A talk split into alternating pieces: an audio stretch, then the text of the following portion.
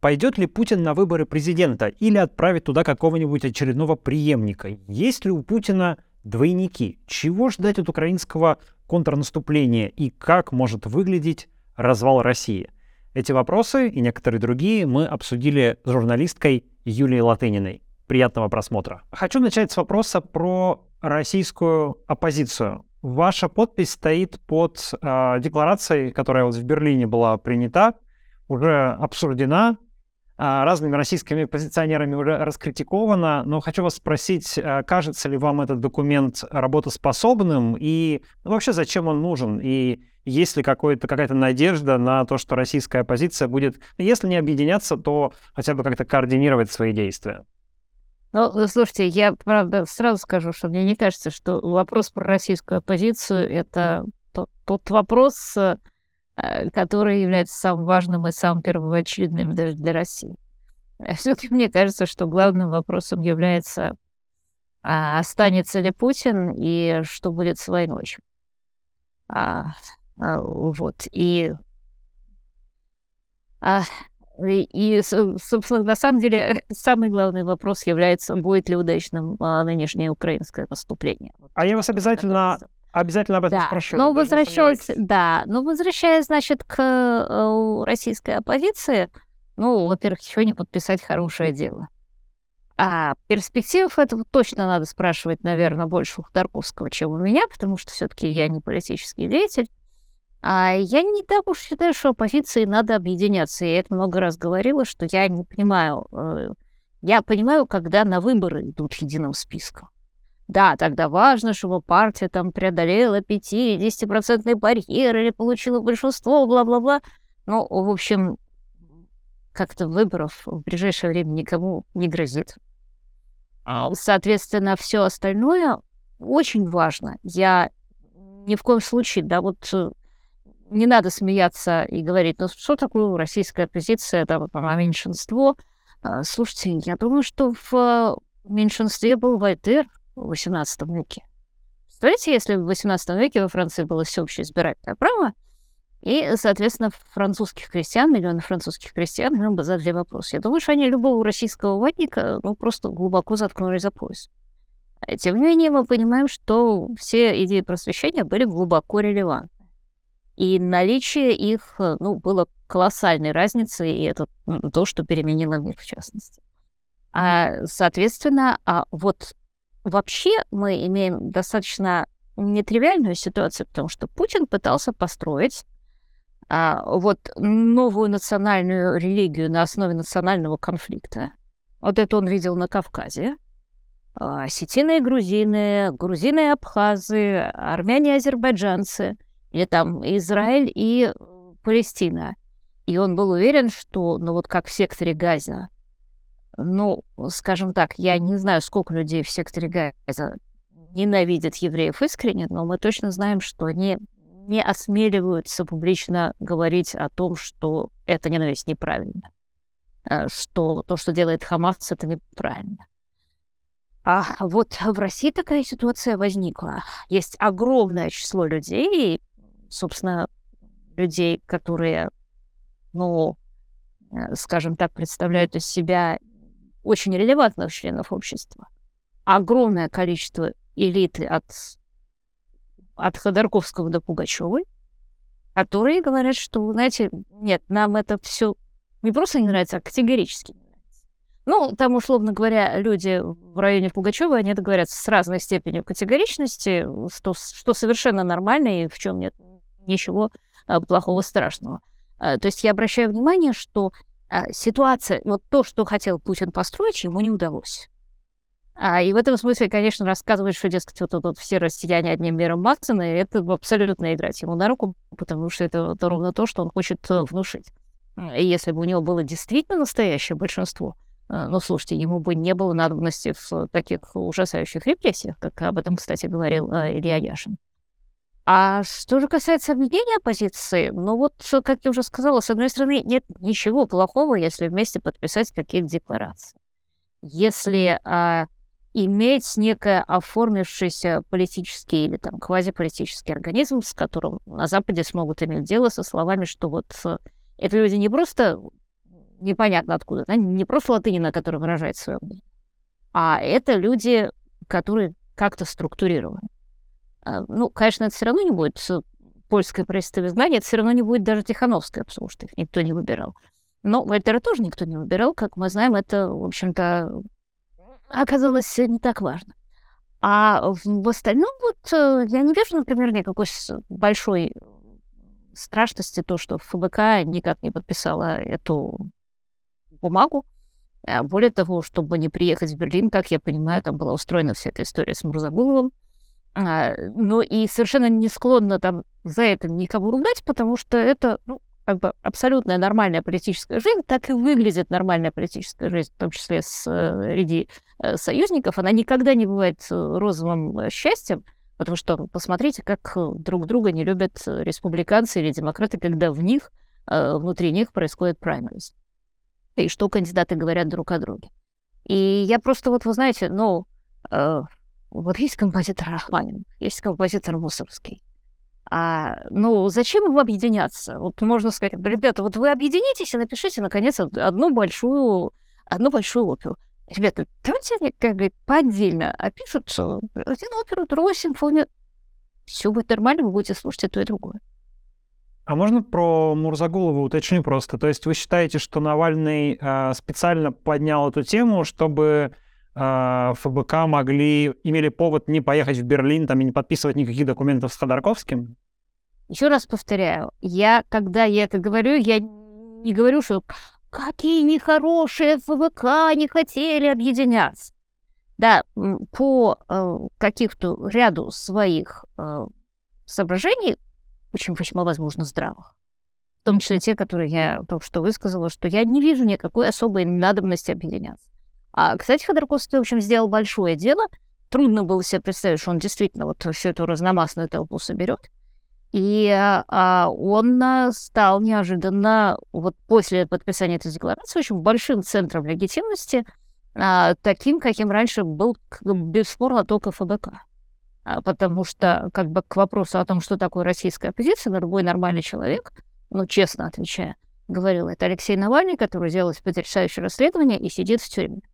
Э, которого отравили новичком, и который выжил, и который разоблачил тех людей, которые это сделал, и который вернулся в Россию с расследованием о дворце Путина и все.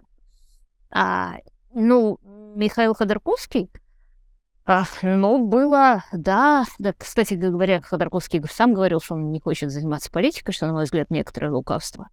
А, и вдруг э, мы видим действительно такой новый, мощный достаточно центр оппозиции — но уже как бы из этих соображений, возможно, ФБК не хочет э, с ним сотрудничать, не говоря уже о том, что ФБК э, доселе, и, на мой взгляд, вот это доселе это было абсолютно справедливо, они ни с кем не хотели сотрудничать по той простой причине, что 99% людей, э, которые обращались к ним с такой просьбой, ну, не 99, а там, 99,9 в периоде, а это были просто люди, которые сами не могли ничего сделать такого, что в БК, и добиться тому, что сделала ФБК, и там, так сказать, «А, ребята, поделитесь с нами своей харизмой. А, ну, как это... Научись ходить по воде. Ну, повиси сначала на кресте, потом будешь ходить по воде. Чего объединяться? Мне нравится ваша а, аналогия с Вольтером, но мне тут чувствуется какой-то изъян, как будто бы логический, потому что Сейчас понятно, что идеи Вольтера, видимо, были новаторскими для всего мира. Ну, то есть они были действительно новаторскими. А есть ли такие идеи у российской оппозиции? Может ли она что-то предложить такое, э, ну, хотя бы не всему миру, а России, что, для, что было бы чем-то существенно новым? Я, значит, э, с Вольтером это исключительно метафора. Если я говорю, что Луна катится в э, облаках, как э, сыр варяжский, э, как сыр голландский или щит варяжский. Это все-таки не значит, что я рассуждаю о свойствах Луны, вот непременно сравниваю ее с голландским сыром. А, хорошо, я могу другой пример привести. А, скажем, не было оппозиции, политической оппозиции Николаю II или Александру III по той же самой причине. А, потому что в самодержавии оппозиции нет, но не, это просто как опция не предусмотрена. То, что предусмотрено в путинской а, самодержавии, является абсолютным фейком. Да, у него проводятся выборы, но а, к сожалению, очень многие современные автократии, это, к сожалению или к счастью, да, они проводят выборы, а, как правило, они тем мытьем или катанием получают на них большинство голосов. А, как правило, просто из политической науки известно, что автократия, которая проводит такие фейковые выборы, она живет дольше, чем автократия, которая фейковые выборы не проводит, потому что под э, эти выборы она все-таки умеет э, мобилизовывать людей. И это, собственно, одна из главных э, отличий нашего времени от всех предыдущих, мне кажется, эпох. Достаточно существенное отличие, даже кардинальное, а, которое заключается в том, что все-таки в древности, в средневековье, даже еще совсем недавно, а, правительство, власть а, для того, чтобы иметь, для того, чтобы выжить, должно было как-то позволять людям обзаводиться бизнесом и делать свое дело. А, просто потому, что иначе да, у них не хватало налогов на поддержание репрессивного аппарата. Ну, то есть были, конечно, такие, которые сжирали все, но они просто быстро погибали в конкуренции.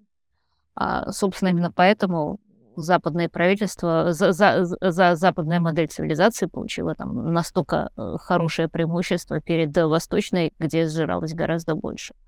А сейчас, э, со соответственно, если ты позволяешь человеку самому зарабатывать деньги, то явно является независимым, он в том числе иногда хочет политического представительства. Главное, клал он от себя с высокой колокольни, он не считает, что он власти чем-то обязан. Наоборот, он считает, что он платит налоги, это ему власть обязана. А в обществе постизобилия, а как ни странно, Россия все равно тоже живет в обществе постизобилия в том смысле, что очень небольшое количество людей требуется для того, чтобы накормить всех остальных.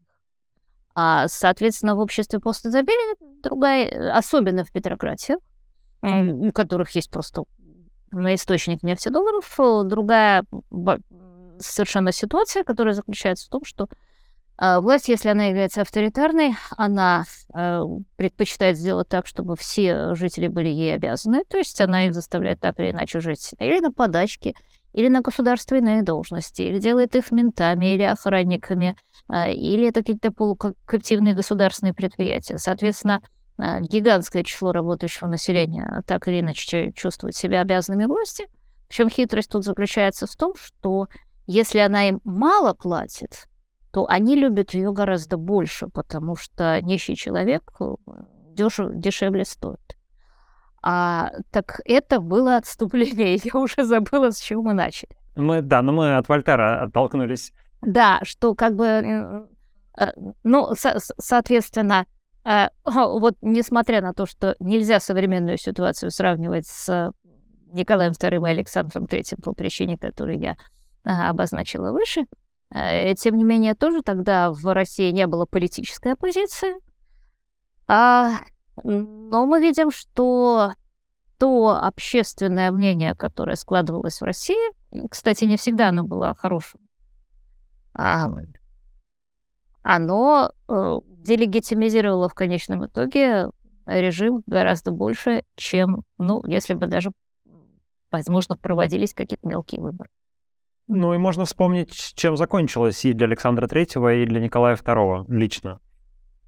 А я же сейчас э, не, бу- мне не даю оценок, да, мы можем сказать, что, ну, правда, не давая характеристик самому Николаю II, который был одним из худших, э, глупейших правителей в истории, что совершенно естественно, потому что, заметьте, революции никогда не происходили при умных королях.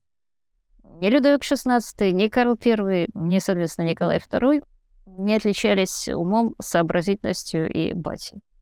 А, но вот невзирая на то, что гораздо лучше, что было бы, если бы революции не было, но, тем не менее, факт, что даже и без наличия политической оппозиции, делегитимизация режима, если его не любит элита, в том числе интеллектуальная элита, это вещь вполне серьезная. Вы сказали о важности выборов для режимов российского типа, ну вообще для авторитарных режимов а, в наше время. А что с президентскими выборами? На ваш взгляд, насколько важным испытанием они будут для системы? Ну и ждете ли вы на них персонально Путина или кого-то другого? Ну, первое, я на них жду Путина или только Путина, или чучело Путина, или двойника Путина и так далее. А, ну, понятно, что эксперимент с Медведевым был признан неудачным. Эксперимент э, не будет повторен. Э, хотя я обращу ваше внимание, что вот тот самый Геленджикский дворец, по которому столько говорят, совершенно очевидно явно строился именно под этот эксперимент. Потому что в какой-то момент, видимо, Путин э, думал, что он сможет, как Диоклетиан, уйти на покой и быть боссом всех боссов, в том смысле, что вот он будет он жить в этом роскошном дворце в Геленджике на э, берегу моря, плавать на яхте, к нему на поклон будут э, приходить, и он будет решать только самые важные проблемы, то есть кому чего отдать, а вот с этой текучкой пахать как раб на галерах не будет.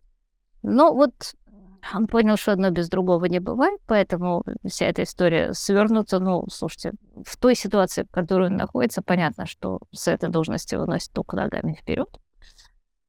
А, а насколько, э, понимаете, ведь с другой стороны, вот все это закручивание гаек, которое мы сейчас наблюдаем, а, можно предположить, что одним из причин этого закручивания как раз являются выборы потому что, конечно, Путину нужно 70, если не 90 процентов. А как сделать так, чтобы люди пришли и самостоятельно проголосовали 70, если не 90 процентов? Ну, в текущей ситуации только два ответа. Один, во-первых, насыпать, а другой, во-вторых, э, ну, чтобы люди понимали, что большой брат все видит, и если они не придут и не проголосуют как надо, то их могут посадить за лайк. Насыпать вы имеете в виду Фальсифицировать выборы, да. Да. Ну, тем более электронное голосование вроде бы обещается по всей стране. Ну, это, понимаете, вообще гуляй рванина от рубля и выше. Э, я просто, когда случилось это электронное голосование, э, очень э, долго разбиралась в том, как это все было хитро устроено. А тогда сразу бросились айтишники все это вычислять, писать. Ваш покорный слуга все это описывала. А, ну да, с, надо сказать, что ведь с точки зрения вот просто чисто айтишной, это выглядело очень красиво, потому что там, насколько я помню, были построены механизмы, которые позволяли а, реально за, а, там, с одной стороны, определить голос а, человека, который голосовал не за того, кого надо, а во-вторых, под предлогом, что дайте ему переголосовать, за него переголосовать. И ровно это мы по графикам и наблюдали. А, но, понимаете, я еще должна за... не забыть, что вот все, все, вот все это, что мы наблюдали, оно касалось только московского электронного голосования. А потому что там зачем-то э, были предусмотрены некоторые механизмы, ну, не то что прозрачности, но там было видно, где набедокурили. А было еще федеральное электронное голосование. И там вообще ничего нельзя было разобрать, потому что там, там вообще никто ничего не проверял. А, э, конечно, самая прекрасная вещь, которую а, я а, узнала, вот это даже люди, которые, как и я, не имеют никакого отношения к IT-технологиям, они впечатлятся, это, это надо узнать. А ведь блокчейн, в чем смысл блокчейна? Да? В том, что это распределенная равноуровневая сеть, где на разных серверах хранятся разные части а, транзакций, и, соответственно, вы не можете поделать кусок транзакции, потому что все другие сервера скажут, стоп, это неправда. Э, кстати, чисто теоретически, как я понимаю, вы вот, э, если вы попытаетесь поменять все сервера, то это чисто теоретически возможно, практически нет. А, так вот, ведь этот московский блокчейн, он хранился на одном сервере, который стоял, по-моему, только то ли в московском избиркоме, то ли еще где-то. То есть так, такой блокчейн-блокчейн, но на одном сервере. Возникает вопрос, ребята, а что вам мешает переписать все транзакции, если он на одном сервере? Какой же он блокчейн? А, ну, вот это я сказал такой блокчейн по-путински. Но если можно насыпать, как вы говорите, то зачем вообще какая-то мобилизация? То есть, ну, объявят 90% у Путина всенародная поддержка, или все-таки режиму нужно проводить какие-то манипуляции, чтобы, ну, действительно, там какие-то люди приходили на выборы, голосовали, чтобы у них было ощущение того, что эти голоса отданы. Ну, смотрите, вот это опять же лучше к политологам, но не мне. Но я вот обращаю еще раз ваше внимание просто на статистическое наблюдение. которая э, заключается в том, что авторитарные режимы, а, которые э, вследствие экономических перемен, о которых мы говорили, включили в себя вот эту историю с выборами, они живут дольше, и у них как бы маска не спадает дольше, потому что они всегда могут помакать этим фиговым листком, в том числе и перед разными международными организациями, Э, которые начинают говорить, ну, то ли он украл, то ли у него украли, ну, смотрите, там было большинство, а это, может быть, было меньшинство, а кто его знает, а где протесты, если они так посчитали, а, и так далее, так далее. Собственно, вот почему Путин больше... Собственно, обратной э, противоположностью таких режимов является как раз цветная революция, потому что такая цветная революция? Цветная революция — это не когда э, народ ни с того ни с сего выходит на улицу, а как бы самый основной тип цветной революции, это когда были выборы, а, посчитали, а, власть э, смухлевала, а у избирателей оказалось достаточно, а, достаточно живого духа, чтобы сказать, ребята, вы не так посчитали, что-то вы все врете. Вот у нас совершенно конкретное есть подозрение, что вы нас обманули. То есть в этот момент э, власть, соответственно, лишается легитимности, а потому что понятно, что она не так посчитала, и дальше происходит все, что происходит. Чего, собственно, всю жизнь Путин и боялся. И поскольку он абсолютно, начиная с 2003 года, вот, начал все это зачищать, так как никакому Эрдогану не снилось, там мы потом с удивлением видим, что на выборах в Турции у Эрдогана есть совершенно реальный противник. Э, при том, что Эрдоган, ну, просто уже супер авторитарный президент, и, кстати говоря, вот его власть явно в связи с отмеченной наверное, закономерностью прочнее э, путинской. Но вот возвращаясь, почему э, проводят эти режимы выборы, а это очень хорошо их держит в тонусе. И это предоставляет некий обратную связь э, с избирателями, не, не совсем ту, которая принята во время настоящих выборных э, режимов, а, но, ну, например, там лепешечки раздают, водку раздают, какие-то яички в буфете продают, что-то пляшут, человек мобилизуется, ему кажется, что он искренне, какой-то части избирателей кажется, что она, он искренне поддерживает эту власть э, в силу, опять же, того механизма, который я только что описала. Какие-то сюрпризы возможно на выборах? Ну, там, не знаю, э сценарий Фургала, условно, все проголосовали за внука Зюганова. Ну или не все, но много проголосовало за внука Зюганова, и он вышел во второй тур. Что-нибудь такое. Или какие-то поствыборные э, явления, вот, ну, если не в духе оранжевых революций, ну, какие-то протесты. Не у Путина, потому что заметим, что в отличие от других людей, которые считают, что они выдержат соревнования с оппозицией, например, тот же Эрдоган, а Путин считает, что оппозицию надо бетонировать на ранних подступах к выборам. А, Еще раз, да, вот об этих вещах, конечно, лучше говорить с Аббасом Галямовым, потому что я никогда на эти выборы не, не смотрела, и э, так, мне не все это казалось абсолютно несерьезно. Но просто мы что можем наблюдать? А, э, собственно, ну, вот были выборы мэра, Э, московского, на который пустили Навального.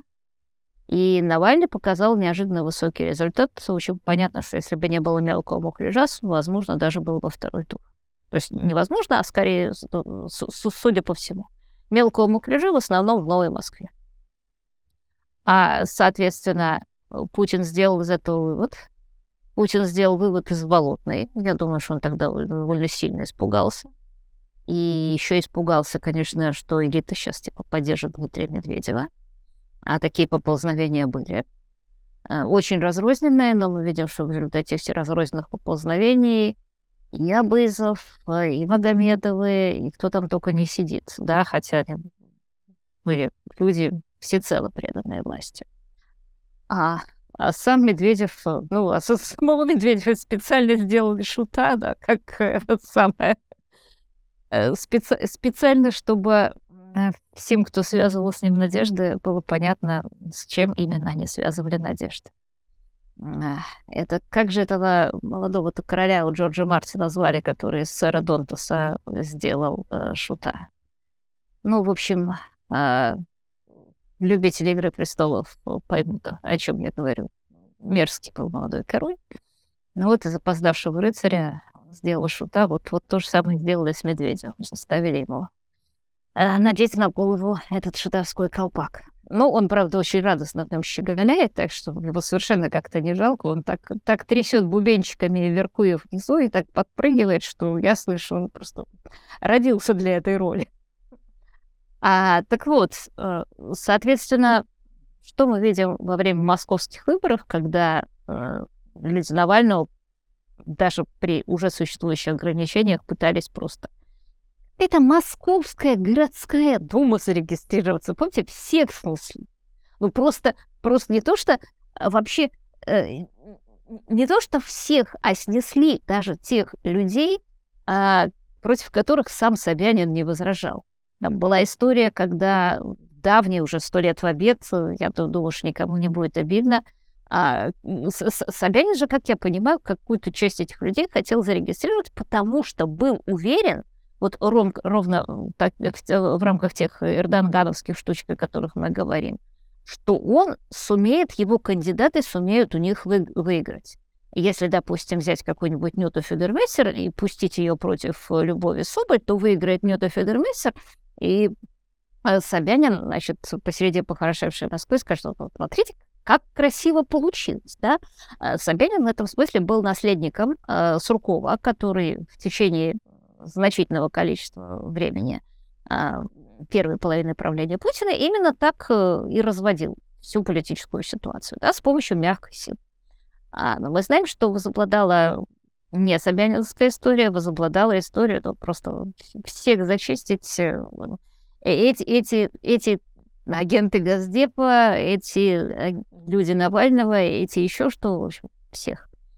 И представить себе, что на эти выборы э, будет допущен хоть кто-то, Путин сделал выводы, ну, прежде всего, там, из Лукашенко, у которого раз и победила Тихановская. Никакой Тихановской, я вас уверяю, не будет. Вот я очень не удивлюсь, если, например, альтернативы в качестве Путина выпустят все того же шута с бубенчиками, о котором мы говорили. Для завершающего, так сказать, аккорда. Вот а, я читал вашу статью про двойников, а, открыл ее, если честно, с тревожным ощущением, потому что я сам отношусь скептически очень к этой концепции двойников. Но потом дочитал ее до конца, и как бы если кто-то будет смотреть, то извините за спойлеры. Ну, в общем, вы в конце тоже приходите к мнению, что, кажется, это один и тот же Путин, и все-таки э, двойников не получается, но при этом пишете, что ведет на себя странно, да, потому что их как будто бы два. То есть один весь там за длинными столами, и с него сдувают пылинки, и не дай бог какая бактерия мимо него пролетит, а второй там чуть ли не обнимается с какими-то случайными людьми на улице. И вы пишете, что это, ну, его поведение выходит за пределы нормы. Но я как будто бы не увидел ответа, а, собственно, ну, почему и как вы, как вы это трактуете, на ваш взгляд, все-таки что происходит? Не, а смотрите, да, по поводу двойников. Например, после этой статьи я получила нам несколько откликов, в том числе от э, крайне уважаемых мной людей, которые, к сожалению, запретили себя называть, просто физически знают, что двойник есть. А еще раз повторяю, я не считаю эту гипотезу недоказанной, не недоказанной, но а, самое важное в нашей ситуации, я не считаю ее более абсурдной, да, больше абсурдной. Да, то есть вот э, когда нам обычно говорят про, про двойников, да, ну, такие усмешечки, а у нас есть факт, который требует объяснения. Вернее, у нас есть самая главная вещь, которая заключается в том, что у Путина явная паранойя, и он боится всего. А он боится, во-первых, вируса, поэтому, значит, вот эти вот охранники, которые по две недели сидят на карантине перед встречей с ним, которые сдают кал, которые эти вот гигантские столы. А, но он также ездит на бронепоезде, это уже не вирус, не летает на самолете, это уже Ким Чен Ыровщина. А он а, все равно продолжает бояться но когда у него снайперы или когда у него там бронированная клетка, которая, видимо, в Лужниках отделяет его от толпы, это уже не вирус, это, скорее всего, табакерка, боязнь табакерки. То есть похоже, что он боится всего вируса, табакерки и, ну, и вообще, и, и американских томагавков. А вот, как я уже сказала, это кондиция, которая имеет хорошо известный медицинский термин в связи с чем это сказать сложно. Очень возможно, что э, там действительно какая-то вещь, связанная со ослабленным иммунитетом, была в основе всего этого, но тем не менее поведение Путина далеко выходит за рамки нормальности. Мы не видим, э, поправьте меня, но я не вижу среди современных лидеров других, которые бы вот там со всеми другими мировыми лидерами, кроме Си Цзиньпина, держались на расстоянии в несколько человеческих ростов. То есть, может, я что-то пропустила, но, но вот, вот, вот я после конца Нет, ну, ковида ну, этого реально не видела. Ну, куда-то он ездил там на, в Центральную Азию и довольно близко общался. Там был и Эрдоган, там были какие-то центральноазиатские лидеры. У меня вообще, я не знаю, насколько это как бы медицински обосновано, но в моей голове такое объяснение есть, что у него есть какое-то заболевание, лечение от которого периодически ослабляет ему иммунитет. Вот. И, возможно, в какие-то, пери... в какие-то периоды он как бы вынужден очень сильно предохраняться от контактов с людьми, а в какие-то иммунитет снова укрепляется, и ему там доктора разрешают общаться поближе. И он это использует для того, чтобы ну, как бы опровергнуть миф о бункерном деде и а, лезет, ну, естественно, во все эти постановочные истории, там, поездки в Мариуполь и так далее. Ну, вот, э, ну, все-таки мне кажется, что это он. Это очень хорошая гипотеза. Она отвечает наблюдаемым фактам. А, как-то вот, вот есть известное письмо значит, одного математика-любителя в главе Королевского статистического общества. А, Дорогой сэр, я заметил, что все короли из а, рода Генрихов э, и все короли, армейские короли по имени Генрих умирают по пятницам. Не следует ли из этого, с точки зрения статистики, что пятница является роковым э, днем для английских королей, которые носят э, имя Генрих? Что был получен ответ? Ваша гипотеза не противоречит наблюдаемым фактам. Рекомендуем продолжать наблюдение. Да, так вот, рекомендуем продолжать наблюдение. А, я тоже думаю, что там есть какое-то заболевание и какой-то иммунитет, но, согласитесь, в бронепоезд иммунитет не укладывается и бронированное стекло на митинге. Это бронированное стекло, оно спасает совсем от другого, не против, э, не против микроба. Это много всего, судя по всему. Там большой пирог наслоился. А, и вот, э, соответственно, когда мы видим этого человека, который, ну, вот, живет в стерильной чистоте, и а, что меня поразило, когда я стала пересматривать пленки его визитов, а, что в них он тоже на самом деле насколько возможно, живет в стерильной чистоте. Ну, самый клинический случай был как раз в Мариуполе, когда, а, да, он едет сам за рулем машины, прямо рядом с ним сидит Хуснулин, но мы понимаем, что Хуснулина тоже можно было выдержать э, в растворе обеззараживающем в течение двух недель, так что там через, через трубочку булькал, и был весь, значит, парной, и все у него на теле выщипать, волосики, вообще-то просто причесать. А, и они приходят посреди пустого города на детскую площадку, и посреди этой детской площадки стоит стол э, деревянный. И Гословин говорит, я вам покажу, как восстановили Мариуполь, и начинает, говорит, вот тут, кстати, стол стоит, вот тут, кстати, в рулях, в кустах рояль стоит. А, ну, согласитесь, вот любой человек, который это видит, да, он думает, почему стол посреди детской площадки? Ну, затем, чтобы уменьшить возможную вероятность заражения. Это классика жанра на свежем воздухе. Ну, то есть, вы имеете в виду, почему они не в помещении провели это как бы да, совещание, а да, а почему на улице да. проводили? Да, то же самое. Он дальше заходит э, в абсолютно пустой среди ночи университет. Хуснулин говорит, что тут учится 6 тысяч человек, но мы не видим ни одной живой души, кроме Пучила, Хуснулина и, соответственно, некоторого количества охранников. И они идут по всему этому пустому. Ребят, а где же 6 тысяч человек? А, вот, вот все же э, визиты такого рода, они должны сопровождаться ликующей толпой. Ура, да здравствует, нас освободили. И э, вот это совмещается, вполне вписывается вот в ту гипотезу, которую вы сказали, а, что это настоящий Путин, и тогда он продолжает вести себя вот этим вот э, клиническим а, образом.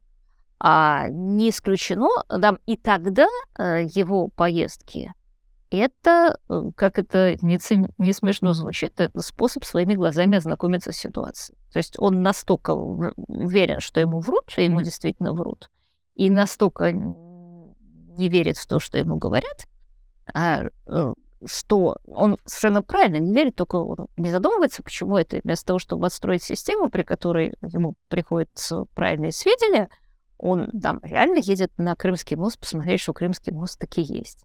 Реально едет в Мариуполь посмотреть, что там хоть что-то построено. Э, хотя нам прекрасно известно, что нет лучшего способа запорошить глаза, чем организовать потемкинские деревни в ходе такой поездки. Он реально едет э, без э, Шойгу Герасимова к генералу Лапину и генералу Макаревичу, чтобы генерал Макаревич э, рассказал ему, как на самом деле обстоят дела на фронте, как будто генерал Макаревич расскажет. Ну, потому что вот человек не может... Бункер же — это не то место, где он сидит. Бункер — это то место, которое находится у Путина в голове. Он свой бункер носит с собой. Он так построил эту систему, ее уже не исправить. А, вот, но еще раз повторяю, это один вариант этих объяснений. А другой вариант этих объяснений, вот меня все-таки очень смущает, что человек, который ездит, э, здоровается с людьми за руку, чего настоящий Путин никогда не делает. Он здоровался за руку только с Си Цзиньпином. Ну, это понятно, да, там приказали бы посниться, он бы нами не спал. Ну, чего уж там.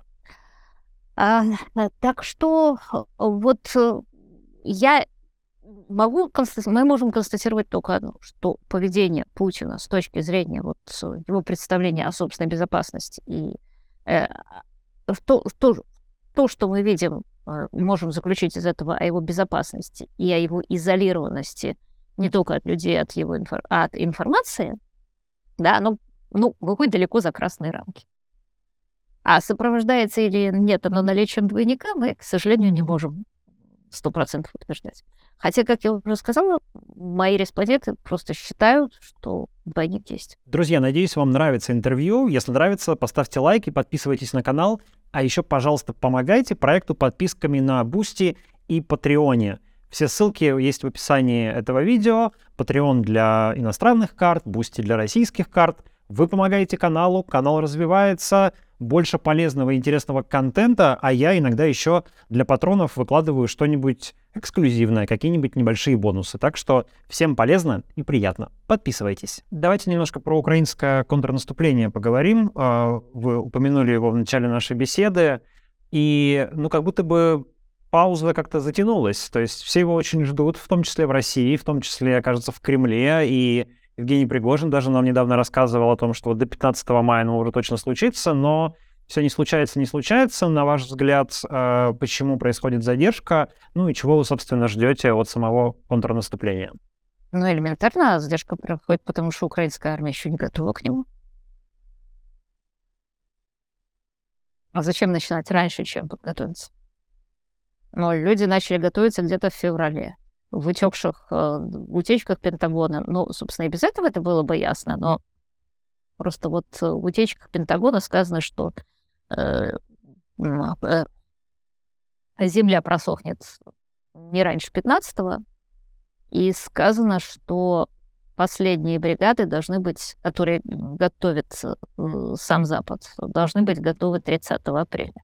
Но если в бумаге написано в феврале, что что-то сложнейшая э, военная история. Артиллерия, которой ран... множество, множество вещей, которые раньше не было, да, там те же самые танки, которых раньше не было, или не было практически в таком количестве. И все это надо интегрировать. И все это надо интегрировать в армию, которая к этому была не приспособлена. И если в бумажке написано, что это интегрируется к 30 апреля, слушайте, если это интегрируется к 30 мая, это будет просто вот эту армию можно будет э, в качестве образца фантастической боеспособности, фантастической способности к тренировкам просто рекламировать везде со словами «ребята, так не бывает». Э, ну вот э, я ничего не вижу удивительного в том, что это просто все время, значит, люди, которым хочется, чтобы Залужный для их удовольствия в Твиттере выскочил из дома в одном тапочке, кричат, где, где, где наступление? Подай, мы хотим, значит, нам нам нужно... Мы ждем информацию, нам, нам хочется полюбоваться. Вы, ребята, ну погодите. А чего ждете? Ну, имеется в виду, когда оно начнется и состоится, как, каким вам видится его ход и исход? Честно? Я реально не знаю. То есть я реально не знаю в том смысле, что я могу нарисовать э, сразу несколько сценариев, э, там разные... Там по, постфактум, мы все скажем, да, это произошло потому, что... И дальше рассказать. Да, условно говоря, а вот украинское наступление началось, но поскольку у них не было самолетов, и поскольку Россия сумела выкопать большое количество окопов и 400 тысяч солдат в них засунуть, то наступление, как в Харькове, не получилось, и получилось очень медленное продвижение, условно говоря, Бахмут наоборот. Самый страшный для Украины сценарий. Да, вот это такое медленное выгрызание, в, которое фактически является войной на истощение. Только на этот раз наступает Украина, только на этот раз она теряет а, лучших солдат, а э, Герасимов, который на самом деле все эти несколько месяцев именно к этому и готовился, потому что пока там э, Пригожин тратил себя под Бахмутом, а Герасимов на это с большим удовольствием, судя по всему, смотрел. То есть Герасимову даже делать ничего было не надо, да, он просто, значит, любезно вот тут мимо проносится бык бодать ворота. Просто убрался аккуратно со стороны, со, с, с, вот, а, с пути быка и, значит, э, смотрел на то, как... Э, то есть, во всяком случае, мы можем сказать, что э, Герасимов уже одержал одну стратегическую победу, он одержал победу над Пригожиным, который действительно там в Бахмуте истерся почти до дыр. И, и речь идет не о зэках, а речь идет это, это, о коренных людях Пригожина, вдобавок к тому, что там они просто в большом количестве умирают, так там же те из них, которые имеют возможность отойти, а есть и такие, они, допустим, да, они берут и переходят в, в новую, как-то, как это у них называется, ВЧК «Поток», или как-то батальон «Поток», я уж не помню, в общем, который «Газпромом» финансируется. Да, а там платят чуть ли не 500 тысяч, вернее, платили 500 тысяч, по словам Осечкина, за тренировки на полигоне так и эти 500 тысяч возьмут, и 30% э, после этого с полигона уехало домой. Те, кто не уехал, те тоже приехали в Бахмут, но за ними же не стояли заградотряды, как э, в случае Вагнера. Э, соответственно, они уже уехали из Бахмута. Пригожин сказал, что они сбежали с поля боя, это было адекватное описание. А, так вот, а, ну, не считая победы над Пригожиным, да, то есть вот, вот самый страшный для ВСУ вариант — это то, что Герасимов сумел организовать хорошую оборону, как э, в Харькове не получится, а получится э. А самый фантастический другой вариант, я говорю, что он фантастический, но вот представим себе. А вот все говорят, что Украине не дали авиации. А строго говоря, нам ничего не мешает предположить, что авиация появится внезапно в лучах восходящего солнца. А, ничто технически этому не препятствует. А, там же должны как-то время аэродромы готовятся, как-то, наверное, наблюдалась бы какая-то а не знаем. инфраструктура. А мы ж, а мы ж не знаем, да, эти самолеты могут э, сесть на аэродроме под Скука и улететь дальше, условно говоря, в Польшу, приводить себя в порядок. Нет, я говорю, что это совершенно фантастический вариант. Да? Я, я не считаю его правдоподобным, потому что современная демократия не так устроена, а, чтобы делать такие вещи без предупреждения. Вот если бы речь шла об авторитарных режимах, то тут все что угодно. Да? А, а вы не ожидали, извините, это война. Но современная бюрократия, она долго-долго все занудно обсуждает, поэтому это, соответственно, все становится известно. Но просто в качестве чисто теоретического э, варианта вот я вам предлагаю такой. А что Начинается украинское наступление. Сначала летят дальнобойные снаряды, значит, они попадают, естественно, они разносят российские, ну, это то, что будет происходить, они разносят прежде всего российские а, узлы связи, коммуникации и вообще все в тылу, что отвечает за снабжение тех войск, которые на фронте. А, собственно, именно после этого те войска, которые на фронте, должны прийти в состояние совершеннейшего месива, потому что они от всего отрезаны, они ничего не понимают, у них нет снабжения и так далее, и так далее. А, но после этого туда же долетает авиация, и тут уже все... Э, и только после этого идут танки. А, как я уже сказала, это, ну, технически вероятно, технически э, возможный, а политически, конечно, совершенно невероятный вариант. А что мне кажется наиболее вероятным? А, во всяком случае, то, на что, я думаю, рассчитывает Залужный, и то, на что рассчитывают э, американцы, которые вместе с ним все это планировали, потому что там же были штабные игры в Германии, они все это очень тщательно э, рассчитывали. Это что, как я уже сказала, полетят дальнобойные ракеты, которые вынесут тылы и те самые узлы снабжения, узлы коммуникаций. А, а потом, поскольку самолетов нету, а и поскольку все равно в компании нужен быстрый успех, то есть э, нужен, я не представляю себе эту компанию без попытки танкового броска. Как-то, ну, как-то просто у Украины нету ресурсов, да, на наступление типа Бахмута, только в обратном порядке. А, соответственно, нет авиации, но есть информация. Есть полное а, понимание того, где находится каждый российский окоп, сколько в нем солдат и так далее, так далее. И, соответственно, это означает, что те э, линии укрепления российские, которые можно обойти, просто будут обойдены, и танки выйдут им в тыл и перережут э, линии коммуникации. А то, что от них осталось. Ну вот, мне кажется, вот, вот этот сценарий как бы наиболее вероятный, но он довольно оптимистичный для ВСУ, я сразу говорю. Хочу еще одну вашу Да, и, конечно, и, конечно, еще очень важная вещь, это ровно то, что а после этого российская армия побежит или не побежит, потому что если она не побежит, это будет, э, то есть не побежит, как она побежала в э, Харькове, это будет другая история. И Герасимов это тоже понимает. Хочу еще одну вашу публикацию обсудить в новой газете «Европа». А, это публикация о возможном развале России. И ну, я очень коротко перескажу просто для зрителей.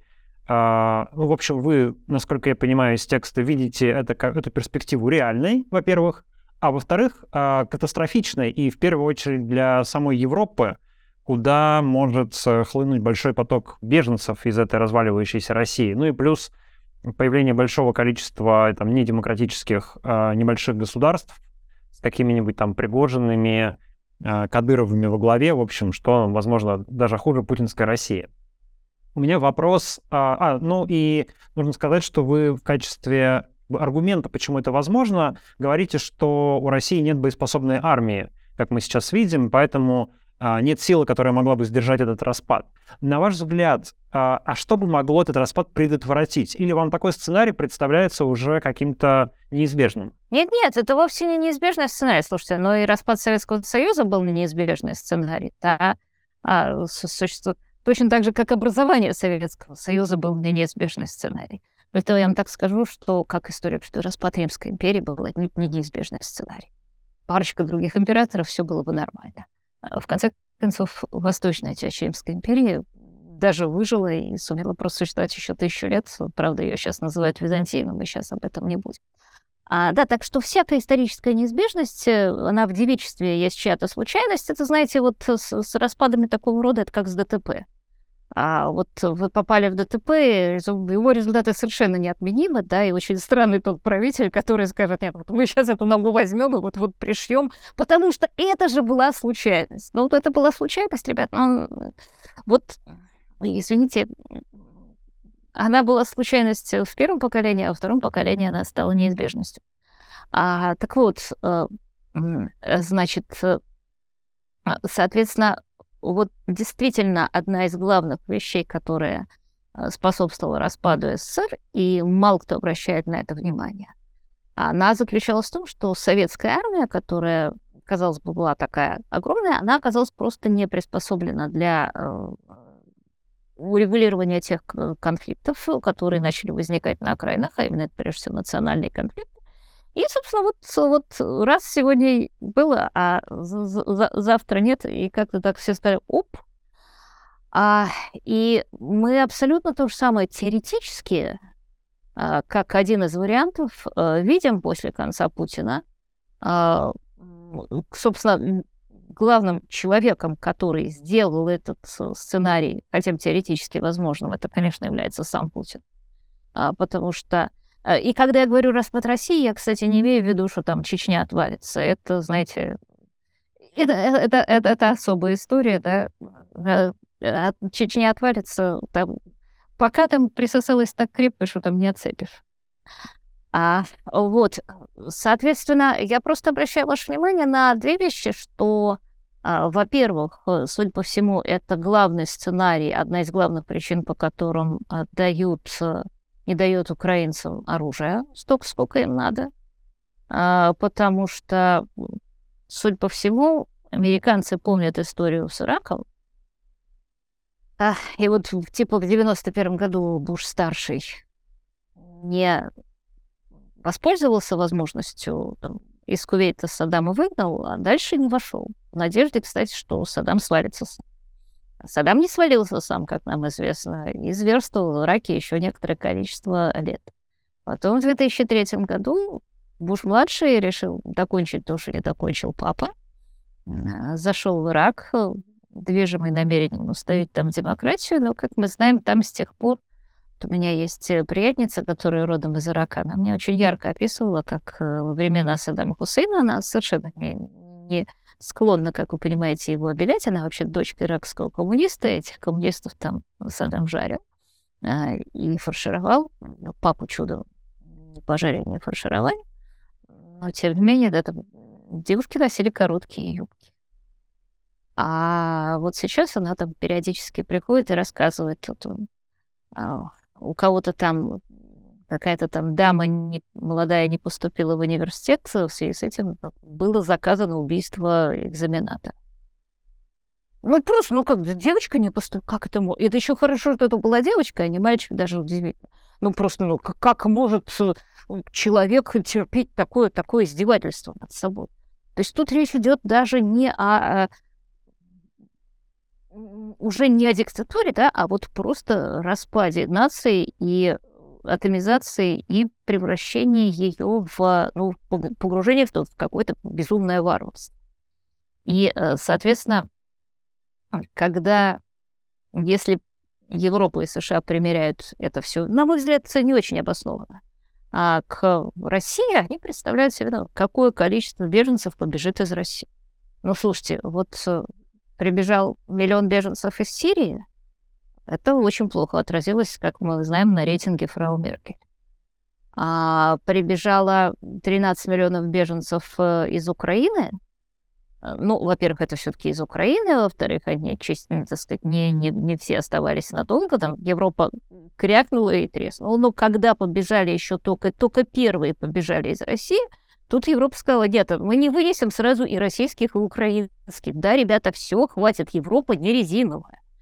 Э, вот, вот, собственно, было главное, что было сказано. Кстати, обратите внимание, что э, Европа сейчас очень сильно пересматривает вообще все а, свои, как она относится к беженцам, что ну, абсолютно объективная вещь, потому что Европа не может вместить всех страждущих ну, ну, ну, ну что делать, да, и представление о том, что вот сейчас прибежит 40 э, миллионов русских или там русских, татар, черемесов, мордвы, э, условно говоря, э, в Татарстане живет около 4 миллионов человек, из которых где-то 2 миллиона, чуть-чуть побольше татар и чуть-чуть поменьше 2 миллионов русских. Правда, по-моему, может быть, с какими-то другими национальностями.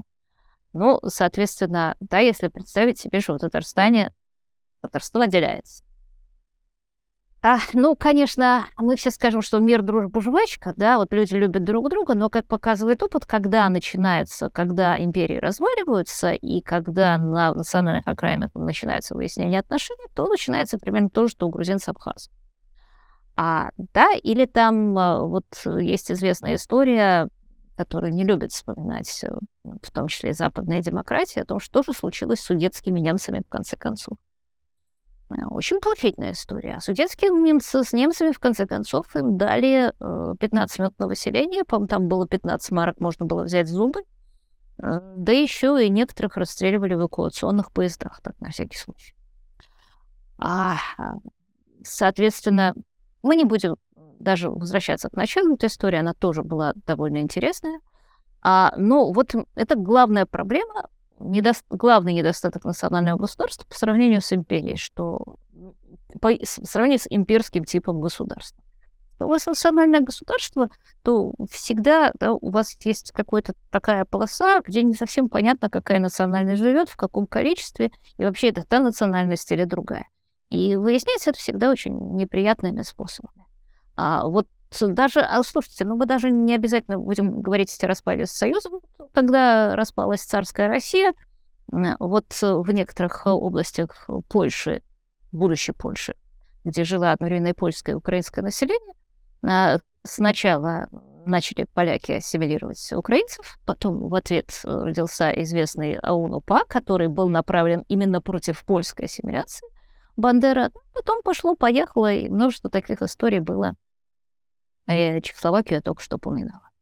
А, кстати, ведь с Чехословакией-то там с самого начала была очень неприятная история, которая заключалась в том, что развалилась Австро-Венгрия. Вернее, не развалилась, а действительно погибла в войне, в отличие от Советского Союза, который развалился сам.